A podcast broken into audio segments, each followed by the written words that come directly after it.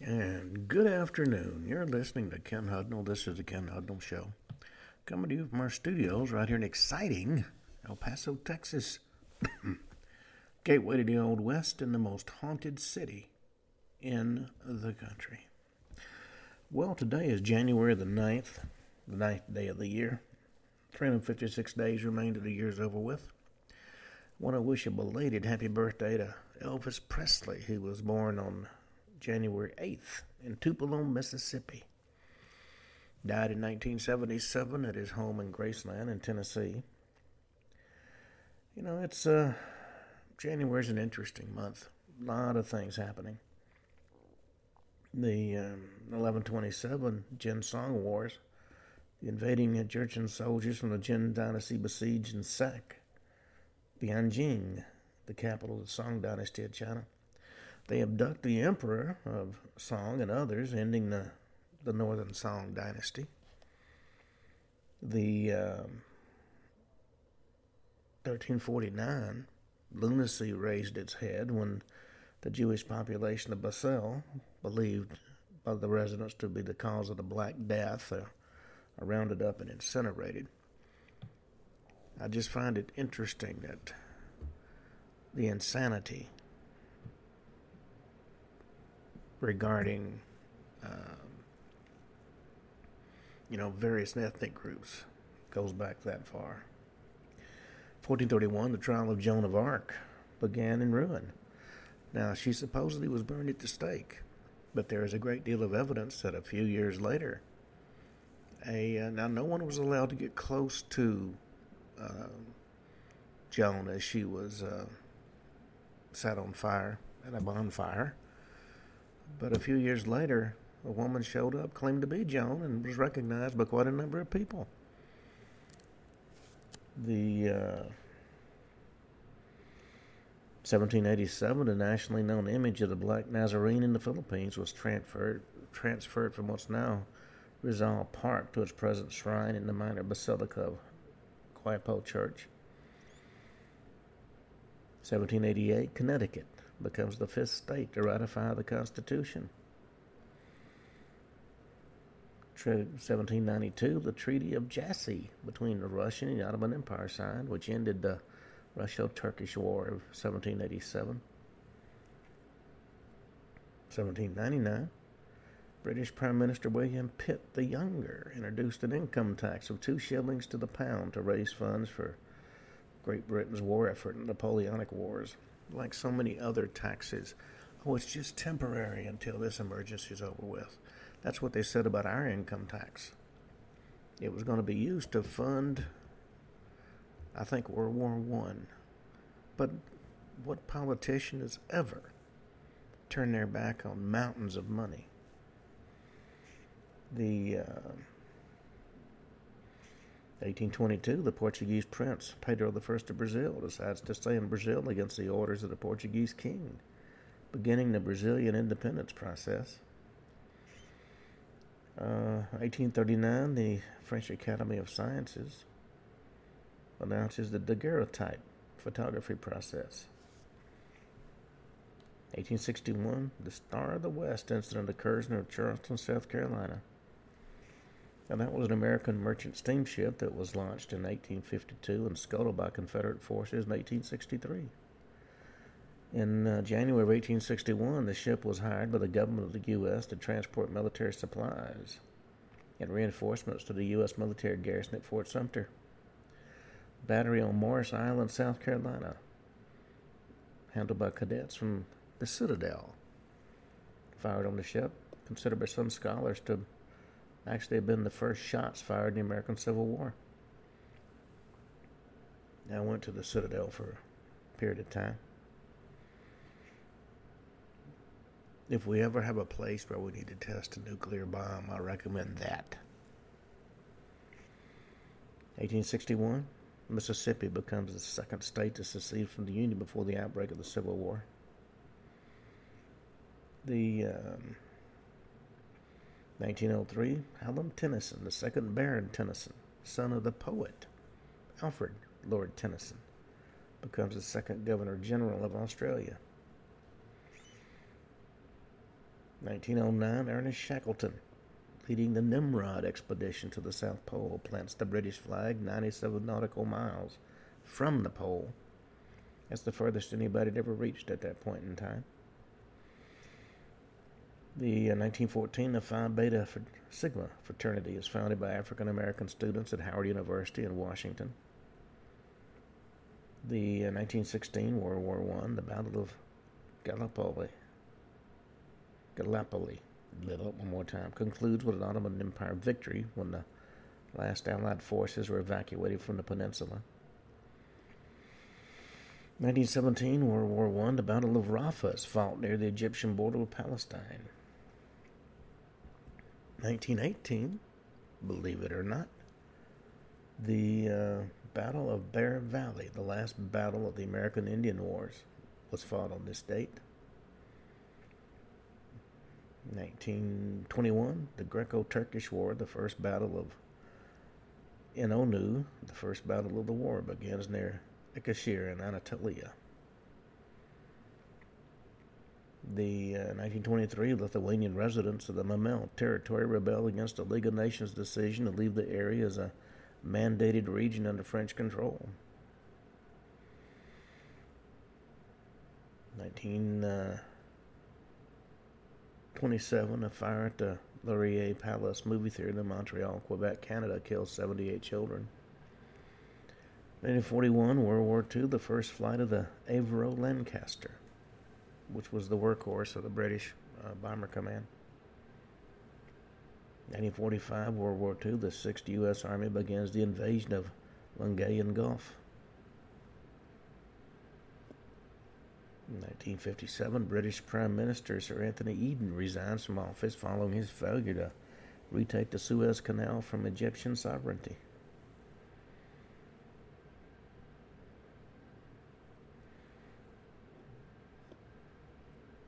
nineteen sixty, President of Egypt, Gamal Abdel Nasser, opened construction of the Aswan Dam by detonating ten tons of dynamite to demolish twenty tons of granite on the east bank of the Nile.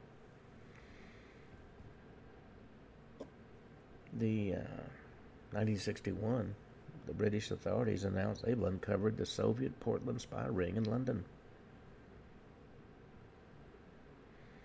nineteen sixty-two, the Apollo program, NASA announces plans to build a C five rocket launch vehicle, then known as the Advanced Saturn, to carry human beings to the moon.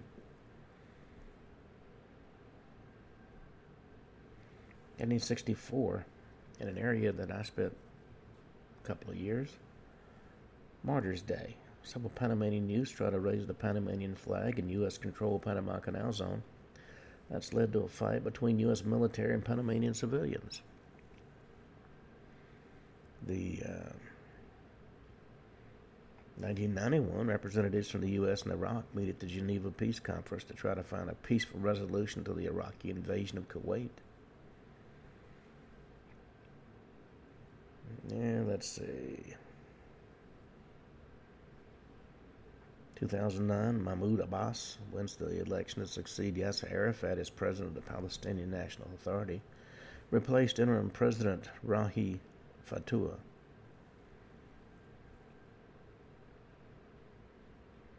Oh, on this day in two thousand seven, Apple C E O Steve Jobs introduces the original iPhone at a Macworld keynote in San Francisco. And it's become ubiquitous.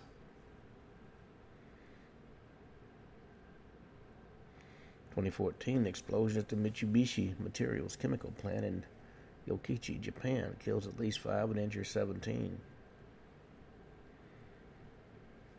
twenty fifteen, the perpetrators, perpetrators of the Charlie Hebdo shooting in Paris two days before were both killed after a hostage situation. The second hostage situation relating to the Charlie Hebdo shooting occurs at a Jewish market in Vincennes. twenty fifteen, a mass poisoning at a funeral in Mozambique involving beer. I've never been to a funeral where they serve beer. It was contaminated with Burkholderia gladiola. At least seventy-five dead and two hundred thirty ill. And last year, twenty, uh, excuse me, twenty twenty-one. Sriwijaya Air Flight one eighty-two crashes north of Jakarta, Indonesia. Kills all sixty-two people on board. You know, the I've been asked why I talk about history at the beginning of each of my shows, because it's been my experience that those that don't know history are doomed to repeat it. And we've got too many failures in the past not to try to move forward. Alrighty.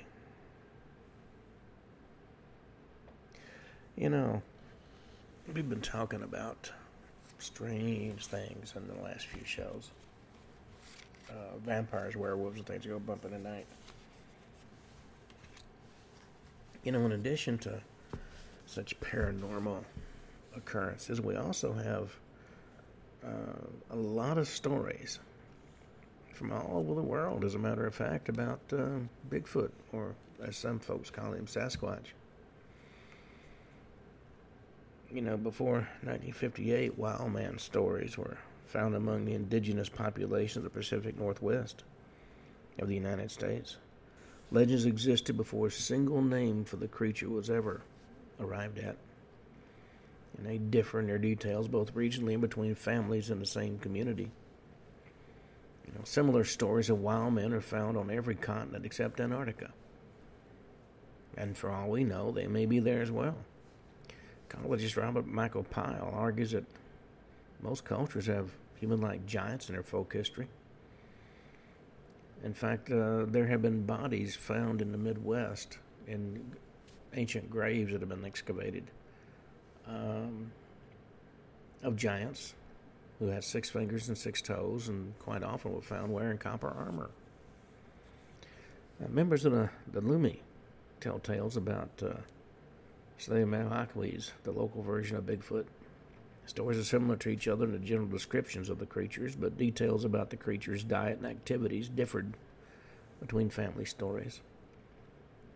Some regional versions contained uh, more nefarious creatures. The uh, Stayaha or the Quiya were a nocturnal race that children are said not to say the name of, uh, lest the monsters hear and come carry the, per- the person that said the name off, sometimes to be killed.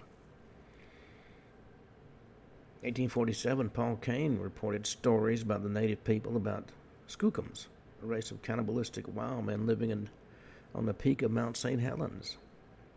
The skookums appear to have been regarded as supernatural rather than natural. But then again, there's no way to really tell. Unless menacing versions, such as the ones recorded by Reverend uh, Elkanah Walker exist. In eighteen forty, Walker, a Pros- uh, Protestant missionary, recorded stories of giants among the um, Native Americans living in Spokane, Washington. Indians claim these giants lived on and around the peaks of nearby mountains and stole salmon from the fishermen's nets. Local legends were compiled by J W Burns in a series of Canadian newspaper articles in the twenties. Each language had its own name for the local version of the, the wild men, as they were called. Many names meant something along the lines of wild man or hairy man, although other names described common actions it was said to perform, such as eating clams. Burns coined the term Sasquatch, which is from the Halcomelum um, Sasquatch, and used it in his articles to describe a hypothetical single type of creature reflected in the stories. Burns' articles popularized the legend in its new name, making it well known in Western Canada before it gained popularity in the U S. You know, after uh, in nineteen fifty-one, Eric Shipton photographed what he described as a Yeti footprint, which generated considerable attention and led to the story of the Yeti entering uh, popular consciousness. The notoriety of ape man grew over the decade, culminating in nineteen fifty-eight with uh, large footprints were found in uh, Del Norte County, California, by uh, bulldozer operator Gerald Crew. And sets of large tracks appeared multiple times around a road construction site in Bluff Creek. Now, after not being taken seriously about what he was seeing, Crew brought in his friend Bob Titmus to cast the prints in plaster. and that story was published in the Humboldt Times along with a photo of crew holding one of the cast. Now, locals have been calling the unseen track maker Bigfoot since the late summer, when Humboldt Times columnist Andrew Genzoli shortened to Bigfoot in his uh, article. Uh, initially, it was Bigfoot, two words, and then uh, Genzoli shortened it to Bigfoot, one word. Bigfoot gained international attention when the story was picked up by the Associated Press. Following the death of Ray Wallace, a local logger, his family attributed the creation of the footprints to him. The wife of I W Scoop Beale, the editor of the Humboldt Standard, which later combined with the Humboldt Times, and which Gonzalez's story had appeared, uh, slated, uh, stated her husband was in on the hoax with Wallace. Now, nineteen fifty-eight was a watershed year, not just for the Bigfoot story itself, but also for the culture that surrounds it. Bigfoot hunters uh, appeared following the discovery of footprints at Bluff Creek, California. And within a year, Tom Slick, who had funded searches for Yeti in the Himalayas uh, early in the decade, organized searches for Bigfoot in the area around Bluff Creek. You know, it, Bigfoot's become better known and a phenomenon in popular culture. Sightings have spread throughout North America. I know of one uh, situation in... Um, Rock City, uh, outside of Chattanooga, Tennessee. A couple was sitting in the front seats of their R V when the back door opened and the Bigfoot walked in, and they abandoned ship and let the Bigfoot have it. You know, in addition to the Pacific Northwest, the Great Lakes region and the southeastern U S have had many reports of Bigfoot sightings. The debate over the legitimacy of Bigfoot sightings reached a peak in the seventies, and Bigfoot's been regarded as the first widely popularized example of pseudoscience in American culture. You've always got scientists sitting in their ivory towers making pronouncements, and everybody's supposed to nod and accept the statements of the wise men. And since they'd never seen one, the Bigfoot doesn't exist, just like U F Os. About a third of all reports of Bigfoot sightings are concentrated in the Pacific Northwest, with most of the remaining reports spread throughout the rest of North America. Some Bigfoot advocates, such as John Wilson Green, have postulated Bigfoot's a worldwide phenomenon. You know, some of the better-known reports include a nineteen twenty-four report from a prospector named Albert Ostman, who claimed to have been abducted by Sasquatch and held captive by the creatures in British Columbia. I think that's the one where they had uh, the Bigfoot apparently planned on him breeding with their daughter. Uh, Also in twenty-four, Fred Beck claimed he and four of the miners were attacked one night in July of twenty-four by several ape men throwing rocks at their cabin in an area later called Ape Canyon. Uh, Washington Beck said the miners shot and possibly killed at least one of the creatures, precip- particip- precipitating the attack on their cabin, during which the creatures bombarded the cabin with rocks and tried to break in.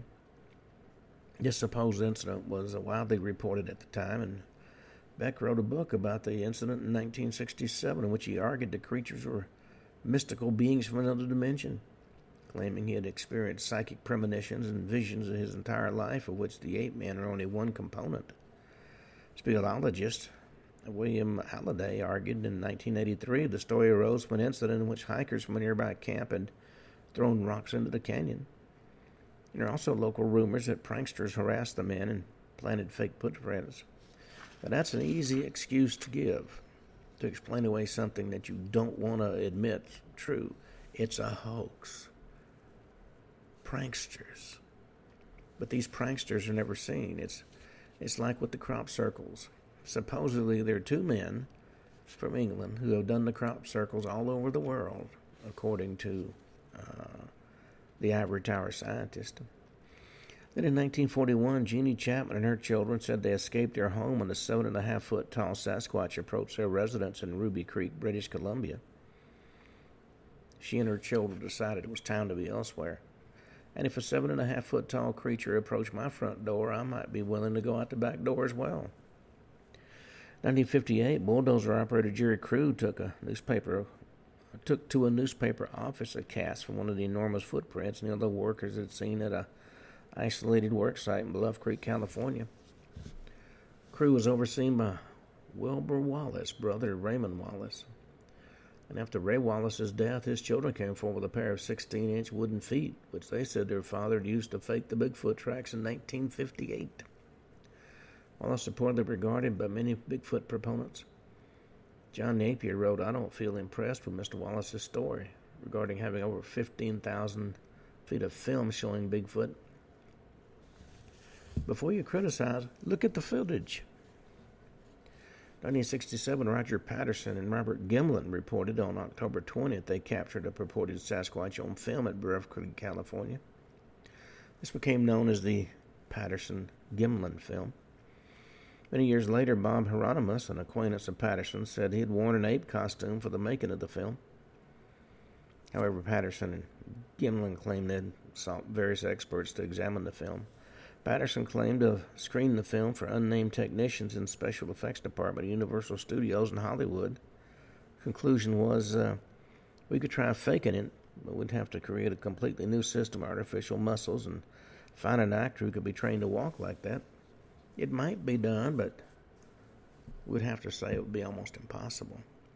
You know, no matter what the situation is, there's going to be somebody trying to get his fifteen minutes of fame by claiming he knows that it's a hoax, or he knows this, or he knows that, but he never offers any proof either. two thousand seven, September sixteenth to be exact, hunter Rick Jacobs captured an image of a supposed Sasquatch by using an automatically triggered camera attached to a tree, prompting a spokesperson for the Pennsylvania Game Commission to say it was probably an image of a bear with a severe case of mange. The photo was taken near the town of Ridgeway, Pennsylvania, in Allegheny National Forest.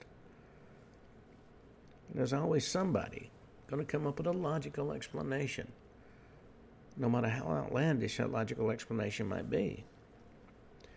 You know, various types of creatures have been suggested to explain both the sightings and what type of creature Bigfoot would be if it did exist. The scientific community typically attributes sightings to either hoaxes or misidentification of known animals in their tracks. And while cryptozoologists generally explain Bigfoot as an unknown ape, some believers in Bigfoot attribute the phenomenon to U F O or some other paranormal cause.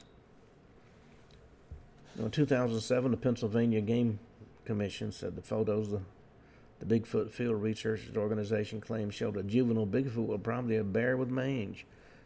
Probably, maybe, might be. That's on the assumption that the Bigfoot doesn't exist. Jeffrey Meldrum, on the other hand, said the then proportions of the suspected juvenile in question were not bear-like and stated he felt they were more like a chimpanzee. Maybe somebody was monkeying around out there in the woods. Now, both scientists and Bigfoot believers agree that many of the sightings are hoaxes or misidentified animals. Bigfoot sightings or footprints are often demonstrably hoaxes. Author Jerome Clark argues that the Jacko affair involving an eighteen eighty-four newspaper report of an ape-like creature captured in British Columbia was a hoax. Citing research by John Green, who found that several contemporary British Columbia newspapers regarded the alleged capture as very dubious, Clark notes that the uh, Mainland Guardian of Newminster, British Columbia, wrote abs- absurdity is written on the face of it. Now, if I remember the story correctly about Jacko, he was sleeping on a ledge, rolled over, fell off the ledge, stunned himself, was captured, and was eventually trained to operate the switches at a railroad um, crossing. And he was given the name Jacko by the, the man who took care of him. July fourteenth, two thousand five, Tom Biscardi, a longtime Bigfoot enthusiast and C E O of Searching for Bigfoot, Incorporated, appeared on the Coast to Coast A M Paranormal Radio Show and announced that he was ninety-eight percent sure his group would be able to capture a Bigfoot, which had been tracking in the Happy Camp, California area. I've been on the Coast to Coast a number of times. Um, the questioning by the host uh, quite often is detailed enough to reveal if we're dealing with a hoax or not. A month later, Biscardi announced on the same radio show he had access to a captured Bigfoot and was arranging a pay-per-view event for people to see it. And then he came appeared on Coast to Coast again a few days later to announce there was no captive Bigfoot. He blamed an unnamed woman for misleading him and the show's audience for being gullible. Everybody was at fault but him. Then July ninth, two thousand eight, Dick Dyer and Matthew Whitten uh, posted a video of him on YouTube. to YouTube claiming they had uh, discovered the body of a dead Sasquatch in a forest in northern Georgia. Tom Biscardi was contacted to investigate. Dyer and Whitman received fifty thousand dollars from Searching for Bigfoot Incorporated as a good face gesture. fifty thousand dollars for a dead body. Hmm. The story of the men's claims was covered by many major news networks, including B B C, C N N, A B C News, and Fox News. Soon after the press conference, the alleged Bigfoot body arrived in a block of ice in a freezer with the Searching for Bigfoot team. When the contents was thawed out, it was discovered the hair wasn't real, the head was hollow, and the feet were rubber. Dyer and Whitman subsequently admitted it was a hoax after being uh, confronted by Steve Coles, executive director of Sasquatch Detective dot com. August twenty twelve, a man in Montana was killed by a car while perpetuating a Bigfoot hoax using a ghillie suit. For those that are not familiar with the ghillie suit, that's the one that hunters use to blend in with the, um, and snipers as well, uh, surrounding uh, flora and fauna. July twenty fourteen, Dick Dyer, perpetrator of a previous Bigfoot hoax, claimed to have killed a Bigfoot creature in September twenty twelve outside of San Antonio, Texas. Dyer claimed it had scientific tests performed on the body, from D N A tests to three D optical scans to body scans, and it was the real deal. It's Bigfoot, and Bigfoot's here, and I shot it, and now I'm proving it to the world. He stated he intended to take the body, which he has kept in a hidden location, on tour across North America in twenty fourteen. To date, he's released only photos of the body and a video showing a few individuals' reactions to seeing it, but none of the tests or scans he says has taken place. He's refused to disclose the test results or provide biological samples, although he has stated the D N A results, which were done by an undisclosed lab, couldn't identify any known animal. He said he had revealed the body and the test on February ninth at a news conference at Washington University. But, wouldn't you know it, the test results are still unavailable. After the Phoenix tour, the body traveled to Houston. On March twenty-fourth, twenty fourteen, Dyer admitted on his Facebook page his current Bigfoot corpse was another hoax. He said he'd paid Chris Russell of Twisted Toy Box to manufacture the prop, which he nicknamed Hank, from latex, foam, and camel hair. Dyer raked in about sixty thousand dollars from the tour of his second fake Bigfoot corpse. Maintains he really did kill the Bigfoot, but he didn't take the real body on tour for fear it'd be stolen. Uh-huh. Then we have Gigantopithecus. Bigfoot proponents uh, Grover Krantz and Jeffrey Bourne believe Bigfoot be uh, a relic uh, population of Gigantopithecus. Bourne contends that as all Gigantopithecus fossils are found in Asia and as many species of animals migrated across the Bering Land Bridge, it's not unreasonable to assume Gigantopithecus might have migrated as well. The Gigantopithecus hypothesis is generally considered entirely speculative. Fossils of this creature are not found in the Americas. The only recovered fossils are of mandibles and teeth. There's some uncertainty about uh, how the Gigantopithecus uh, got around. Krantz has argued, based on his extrapolation of the shape of its mandible, that uh, Gigantopithecus could have been bipedal. However, the relevant part of the mandible isn't present in any fossils. The mainstream view is that uh, Gigantopithecus was a quadruped. It's been argued that uh, its enormous mass would have made it difficult for it to ad- adopt a bipedal gait. But if you've seen some of the folks I've seen at the uh, Golden Corral uh, dinners, um, you'd wonder how they got around on two feet. Matt Cartmell presents another problem with Gigantopithecus hypothesis. The trouble with this account is that um, Gigantopithecus was not a hominin, and maybe not even a crown group hominoid. Yet the physical evidence implies that Bigfoot is an upright biped with buttocks and a long, stout, permanently abducted hallux. There are Uh, hominid autapomorphies not found in other mammals or other bipeds. Unlikely Gigantopithecus would evolve these uniquely hominin traits in parallel to what we're familiar with. Bernard Campbell wrote that uh, the Pithecanus is in fact extinct has been questioned by those who believe it survives as the Yeti, the Himalayas, and the Sasquatch of the northwest uh, American coast. But the evidence is just not convincing. And it is a good point.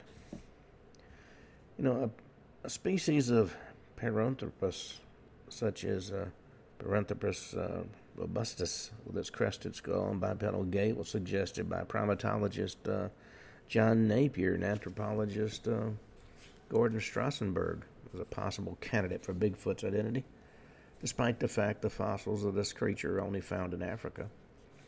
Michael Rugg of the Bigfoot Discovery Museum presented a comparison between human Gigantopithecus and Meganthropolus skulls, reconstructions, reconstructions made by uh, Grover Krantz, and episodes one thirty-one and one thirty-two of the Bigfoot Discovery Museum show. He favorably compares a modern tooth suspected uh, coming from a Bigfoot to the Meganthropus fossil teeth, noting the worn enamel on the occlusal surface. The uh, Meganthropus fossils originated from Asia, and the tooth was found near Santa Cruz, California. Primarily what that proved is even Bigfoot needs a, um, a dentist from time to time. Some suggest Neanderthal, Homo erectus, or Homo... Uh, Heidelbergianus to be the creature, but no remains of any of these species have been found in the Americas. The scientific community, of course, discounts the existence of Bigfoot, as there's no evidence supporting the survival of such a large prehistoric ape-like creature. The evidence that does exist points more towards a hoax or delusion than uh, the sightings of a genuine creature. And when you sit in your ivory tower, it's very easy to look down your nose at everyone else. In nineteen ninety-six U S A Today article, Washington State zoologist John Crane said there's no such thing as Bigfoot. No data other than material uh, that's clearly been fabricated has ever been presented. And in addition to the lack of evidence, scientists cite the fact that Bigfoot's alleged to live in regions unusual for a large non-human primate. Uh, the temperate latitudes in the northern hemisphere, all recognized apes are found in the tropics of Africa and Asia. The subject of Bigfoot's not uh, considered an area of credible science. There's even been a limited number of formal scientific studies of Bigfoot. So a thorough, uh, serious scientific study might reveal something we're not in really um, prepared to accept. Supposed evidence like the nineteen sixty-seven Patterson-Gimlin film has provided no supportive data of any scientific value, according to the ivory tower scientist. As with other proposed megafauna cryptids, climate and food supply issues would make such a creature's survival in uh, reported habitats very unlikely. Great apes are not found in the fossil record of the Americas, and no Bigfoot remains are known to have been found. But then no dead elephants have been found either, which gave rise to the story of the elephant's graveyard, uh, where it says where elephants go to die. We may have something similar with the Bigfoot. Scientific consensus is that the breeding population of such an animal would be so large it would, it would account for many more purported sightings than currently occur, making the existence of such an animal an almost certain impossibility. In the nineteen seventies, when Bigfoot experts were frequently given high-profile media coverage, the scientific community generally avoided lending evidence to the theories by debating them. When you don't know what to say, ignore it and pretend it's beneath your notice, which is what science has done. Ivan T. Sanderson and Bernard Hevelmans have spent parts of their career searching for Bigfoot. Later scientists who researched the topic, including Carlton Kuhn, George Allen Gaugino, and William Charles Osman Hill, though they came to no definite conclusion and later drifted from this research. Jeffrey Meldrum has said that the fossil remains of an ancient uh, giant ape called Gigantopithecus could turn out to be ancestors of today's commonly known Bigfoot. This claim had been accepted by the scientific community. In fact, it hadn't even been examined by the scientific community. John Napier asserts the scientific community's attitude toward Bigfoot stems primarily from insufficient evidence. And other scientists who've shown varying degrees of interest in the legend are uh, David Degling, George Schaller, Russell Mittermeier, Darius Swindler, Esteban Sarmiento, and Carlton Kuhn. Jane Goodall, in September twenty-seventh, two thousand two interview on National Public Radio Science Friday, expressed her ideas about the existence of Bigfoot. First stating, "I'm sure they exist," she went on to say, "I'm romantic. I've always wanted them to exist." And finally she said, "You know, why isn't there a body? I can't answer that. Maybe they don't exist, but I want them to." In twenty twelve, Goodall said, "I'm fascinated and actually love them to exist." Well, at least she has an open mind, which is more than I say for most scientists. The first scientific study with available evidence was conducted by primatologist John Napier and published in his book Bigfoot, the Yeti and Sasquatch in Myth and Reality in nineteen seventy-three. Napier wrote that if a conclusion is to be reached based on scant extant hard evidence, science has to declare Bigfoot doesn't exist. But he found it difficult to entirely reject thousands of alleged tracks scattered over one hundred twenty-five thousand square miles or to dismiss all the many hundreds of eyewitness accounts. Napier concluded, "I'm convinced Sasquatch does exist, but whether it's all it's cracked up to be is another matter altogether. There must be something in Northwest America that needs explaining, and that something leaves man-like footprints." You know, in nineteen seventy-four, the National Wildlife Federation funded a field study seeking Bigfoot evidence. No former Federation members were involved, and the study made no notable discoveries. Beginning in the late seventies, physical anthropologist Grover Krantz published some articles and four book-length treatments of Sasquatch. However, his work was found to contain multiple scientific failings, including falling for hoaxes. A study published in and for the The Journal of um, Biogeography in two thousand nine by J D Uh, Lozier used ecological niche modeling on reported sightings of Bigfoot, using their locations to infer Bigfoot's preferred ecological parameters. They found it a close match with the ecological parameters of the American black bear, Ursus americanus. They also note that an upright bear looks much like Bigfoot's purported appearance and considered highly prob- improbable. There are two species that uh, should have very uh, similar ecological preferences, including the Bigfoot si- concluding that Bigfoot sightings are like sightings of black bears. After what the Huffington Post described as a five-year study of purported Bigfoot uh, D N A samples, Texas veterinarian uh, Melba Ketchum and her team announced that Uh, they'd found proof the Sasquatch is a human relative uh, that arose approximately fifteen thousand years ago as a hybrid cross of modern Homo sapiens with an unknown primate species. Ketchum called for this to be recognized officially, saying the government at all levels has to recognize them as indigenous people and immediately protect their human and constitutional rights against those who would see in their physical and cultural differences a license to hunt, trap, or kill them.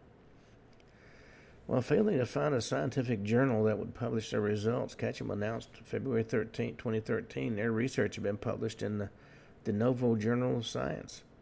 Huffington Post discovered the journal's domain has been registered anonymously only nine days before the announcement. And the only edition of De Novo that was listed was Volume one, Issue one, and its only content was the Bigfoot research. Does that sound suspicious to you? twenty thirteen, I took a trip to Dulce, New Mexico, which is, among other things, a home for the Sasquatch. I conducted a number of interviews with individuals who'd seen these creatures, and the stories I collected are somewhat amazing. A series of videos will be released later that discuss these events. And let's turn from Sasquatch to El Chupacabra. The Spanish pronunciation is Uh, Chupacabra. Some chupra, to suck, and capra, goat, literally the goat sucker. It's a legendary cryptid rumored to inhabit parts of the Americas, with the first sightings reported in Puerto Rico. The name comes from the animal's reported habit of attacking and drinking the blood of livestock, especially goats. Physical descriptions of this creature vary. It's purportedly a heavy creature the size of a small bear with a row of spines reaching from its neck to the base of the tail. Eyewitness sightings have been claimed as early as nineteen ninety-five in Puerto Rico and have since been reported as far north as Maine and as far south as Chile. even being spotted outside uh, the Americas in countries like Russia and uh, the Philippines. But many of the reports have been disregarded as uncorroborated or lacking evidence. Sightings in northern Mexico and the southern United States have been verified as canids afflicted by mange. That's a catch-all, don't you know? Biologists and wildlife management officials view the chupacabra as a contemporary legend. You know, the first reported attacks by this creature occurred in March of nineteen ninety-five in Puerto Rico. In this attack, eight sheep were discovered dead, with each with three puncture wounds in the chest area and completely drained of blood.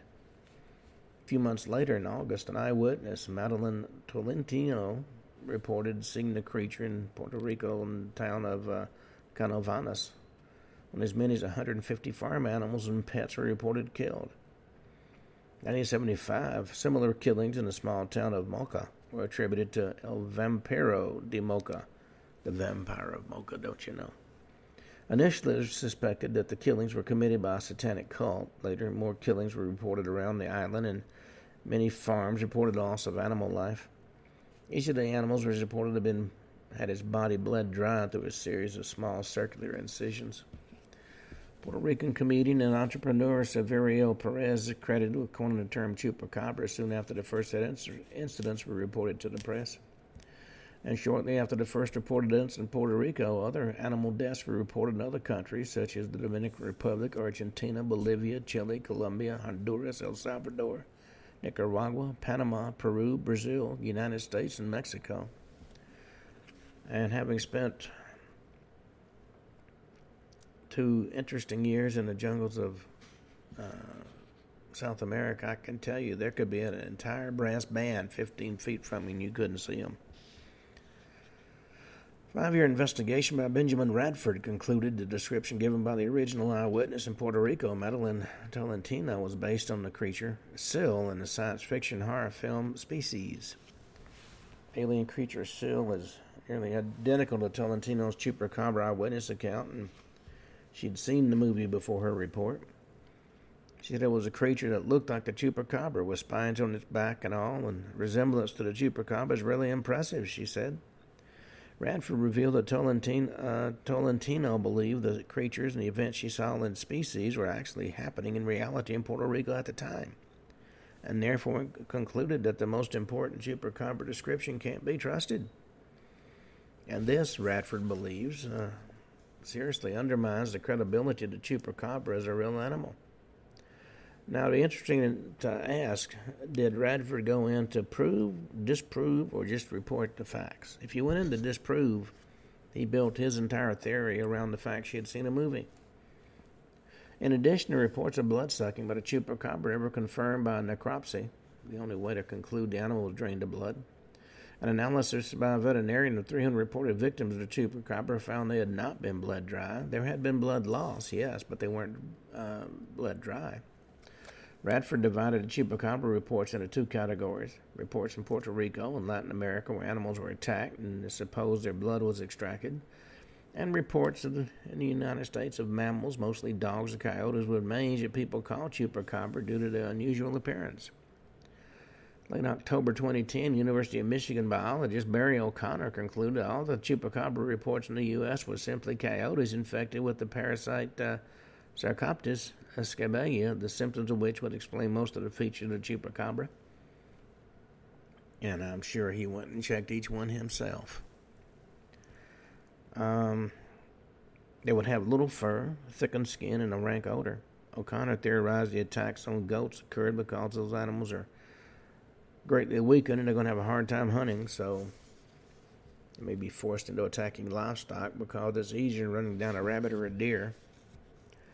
Although several witnesses came to the conclusion the attacks couldn't be the work of dogs or coyotes because they hadn't eaten their victims, this conclusion is incorrect. Both dogs and coyotes can kill and not consume the prey, either because they're inexperienced or due to injury or difficulty in killing the prey. The prey can survive the attack and die afterwards from internal bleeding or circulatory shock. The presence of two holes in the neck corresponding with the canine teeth is to be expected, since this is the only way that most land carnivores have to catch their prey. It's also an easy out to prove something you don't want to exist doesn't exist. Numerous sightings of the creature were reported during the mid nineties in Mexico, the U S Southwest, and China. The first reported sightings, as I said earlier, were in Puerto Rico, uh, where more than two hundred original reports were made in nineteen ninety-five. July two thousand four, a rancher near San Antonio, Texas, killed a hairless dog-like creature that was attacking his livestock. This animal, initially given the name the Elmendorf beast, was later determined by D N A um, assay uh, conducted at University of California, Davis, to be a coyote with a demodectic or sarcoptic mange. In October two thousand four, two more carcasses were found in the same area. Biologists in Texas examined the exam- samples from the two carcasses and determined they were also coyotes suffering from a very severe case of mange. Coleman, Texas, a farmer named Reggie Legal caught an animal in a trap he set up after the deaths of a number of his chickens and turkeys. Animals described as resembling a mix of hairless dog, rat, and kangaroo. He provided the animal to the Texas Parks and Wildlife officials for identification, but uh, he reported in a September seventeenth, two thousand six phone interview with John Aldolfi, founder of the Lost World Museum, that the uh, critter was caught on a Tuesday and thrown out in Thursday's trash. That didn't leave a whole lot of time for examination now, does it? In April two thousand six, Moss News reported that the chupacabra was spotted in Russia for the first time. Reports from Central Russia beginning in March two thousand five tell of a beast that kills animals and sucks out their blood. thirty-two turkeys were killed and drained overnight. Reports later came from neighboring villages uh, when thirty sheep were killed and had their blood drained. You know, if the, the creature's after turkeys, we need to lock up Congress. Finally, eyewitnesses were able to describe the chupacabra. In May of two thousand six, experts were determined uh, to track the animal down. According to uh, Russia paranormal researcher Vadim Chernobarov, territory regularly frequented by chupacabra arise in the Kharkov region of Ukraine and the neighboring regions of Russia, but also in parts of Belarus and Poland. Recently, the reports appeared of chupacabra-like attacks in the Moscow region of Russia, with dozens of birds and animals found bloodless with strange incisions. At least twice the mysterious kangaroo-like creature uh, with a crocodile head, no less, attacked humans, causing no serious damage, though. According to Chernobarov, the two extraordinary things about the chupacabra's ways are that uh, the thing leaves a vanishing amount of footprints, looking as if it takes off as a bird, and also tends occasionally to to assort its uh, victims' uh, bodies aesthetically, often by color and size, or build pyramids with kill bodies. That does raise interesting questions now, doesn't it? In mid-August two thousand six, Michelle O'Donnell of Turner, Maine, described an evil-looking rodent-like creature with fangs that had been found dead alongside a road. It apparently had been hit by a car and was unidentifiable. Photographs were taken and witness reports seemed to be in relative agreement the creature was canine in appearance, but in widely published photos seemed unlike any dog or wolf in the area. Photos from other angles seemed to show a, a chow or mosquito mixed breed dog.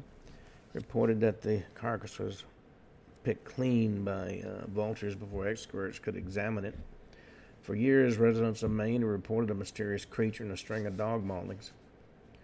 May of two thousand seven, a series of reports on National Columbia News uh, reported more than three hundred dead sheep in the region of Bayaka, and the capture of a possible specimen to be analyzed by zoologists at the uh, National University of Columbia.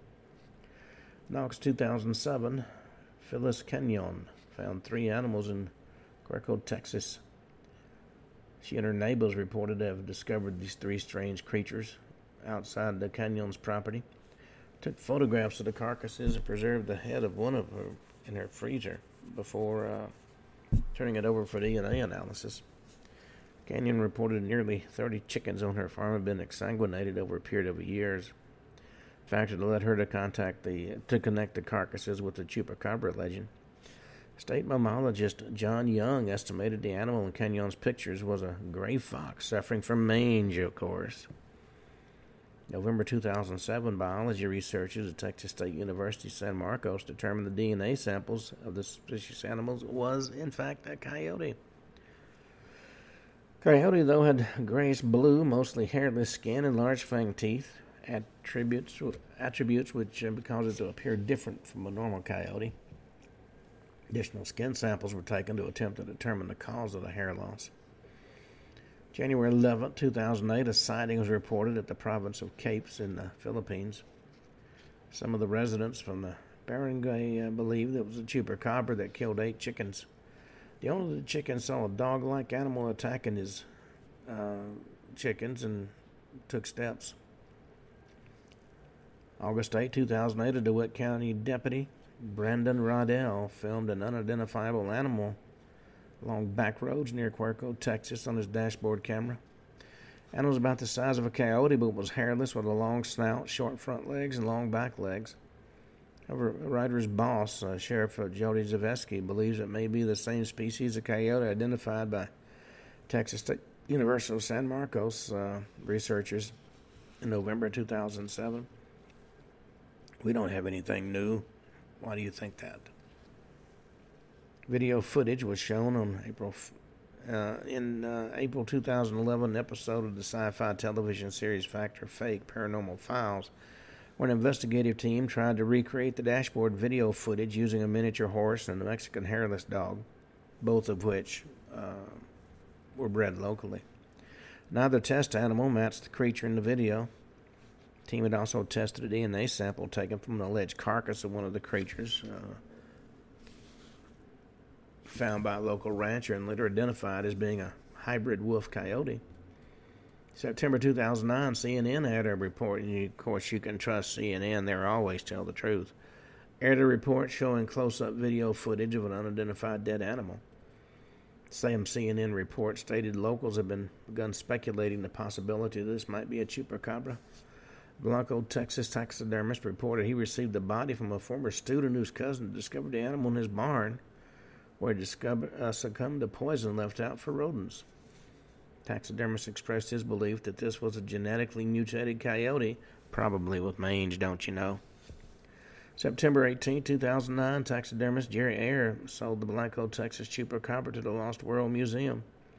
The museum is reported in Syracuse Post-Standard on September twenty-sixth, two thousand nine, placing the creature on display as it works for an unnamed university to have the remains tested.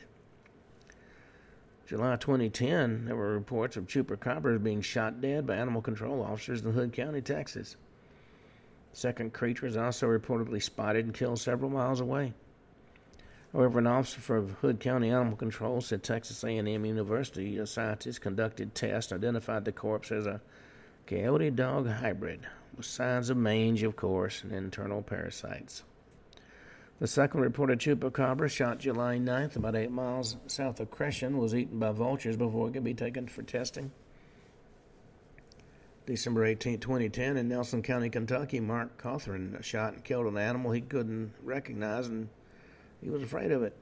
Many pictures of the chupacabra were taken, and the story is well documented by various news organizations. Cawthron uh, described the creature as having large ears, whiskers, and a long tail about the size of a house cat.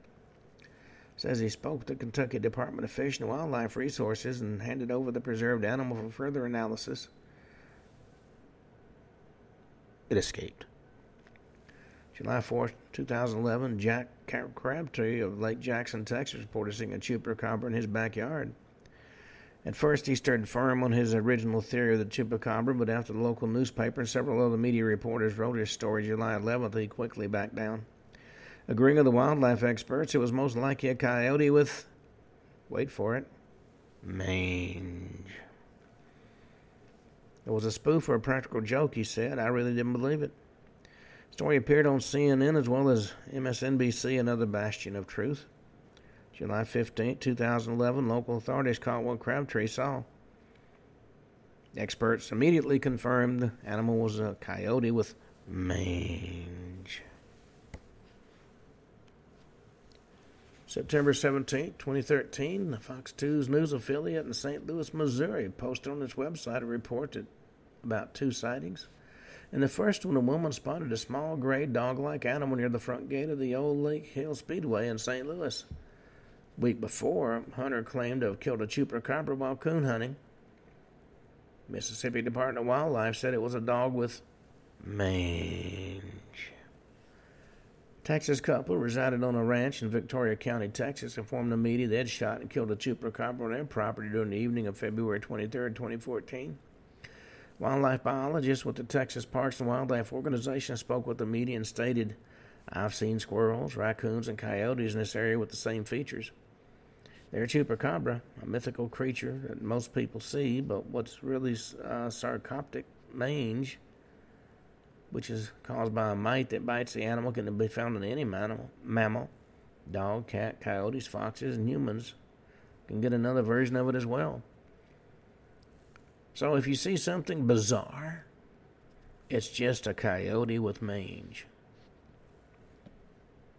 It may be eight feet tall and have feet the size of paddle boats, but it's just a coyote with mange. April third, twenty fourteen, a Texas couple came to have captured a chupacabra in Ratcliffe, Texas on March twenty-eighth. Um, Life Sciences' uh, Benjamin Radford suggested the animals are raccoons suffering from mange. The most common description of chupacabra is a reptile-like creature said to have leathery or scaly greenish-gray skin and sharp spines or quills running down its back. Said to be approximately three to four feet um, high and stands and hops in a fashion similar to that of a kangaroo. Another less common description of the chupacabra is that of a strange breed of a wild dog. This form of mostly hairless um, creature has a pronounced spinal ridge, unusually produced, uh, pronounced eye sockets, fangs, and claws. Unlike conventional predators, the chupacabra is said to drain all the animal's blood and sometimes eats the organs, usually through three holes in the shape of an upside-down triangle or through one or two holes. Thing to keep in mind when you're dealing with these creatures. You can't be absolutely assured it's a coyote with mange. It may be something very deadly. You know, the name chupacabra can be translated as goat sucker, known both as chupacabras and chupacabra throughout the Americas, with its former being the original word and the latter a regularization of it. The name in Spanish can be preceded by a singular masculine article, no chupacabras, the plural masculine article, those chupacabras. Popular legend in New Orleans concerns a popular lover's lane called Grunch Road, which was said to be inhabited by grunches, a uh, creature similar in appearance to the chupacabra. The Puchen of Chile also share uh, similarities in their supposed habits, but instead of being dog-like, they're described as winged snakes. This legend may have originated from a vampire bat, an animal endemic in that region. In the Philippines, another legendary creature called the Sigbin shares many of the same disc- uh, descriptions as the chupacabra. Recent discovery of the cat fox in uh, Southeast Asia suggests it could also have been simply sightings of this once unknown animal. Of course, it's only in areas around here, in the U S, that it's a coyote with mange. Elsewhere, it's a creature that actually boggles the imagination. On that note, we come to the end of today's show. We'll be back tomorrow and talk about poltergeist. Until then, this is Ken Hudnall for the Ken Hudnall Show, saying have a truly great evening. Hello, it is Ryan, and we could all use an extra bright spot in our day, couldn't we? Just to make up for things like sitting in traffic, doing the dishes, counting your steps, you know, all the mundane stuff. That is why I'm such a big fan of Chumba Casino. Chumba Casino has all your favorite social casino-style games that you can play for free anytime, anywhere with daily bonuses. That should brighten your day a little. Actually, a lot. So sign up now at chumba casino dot com.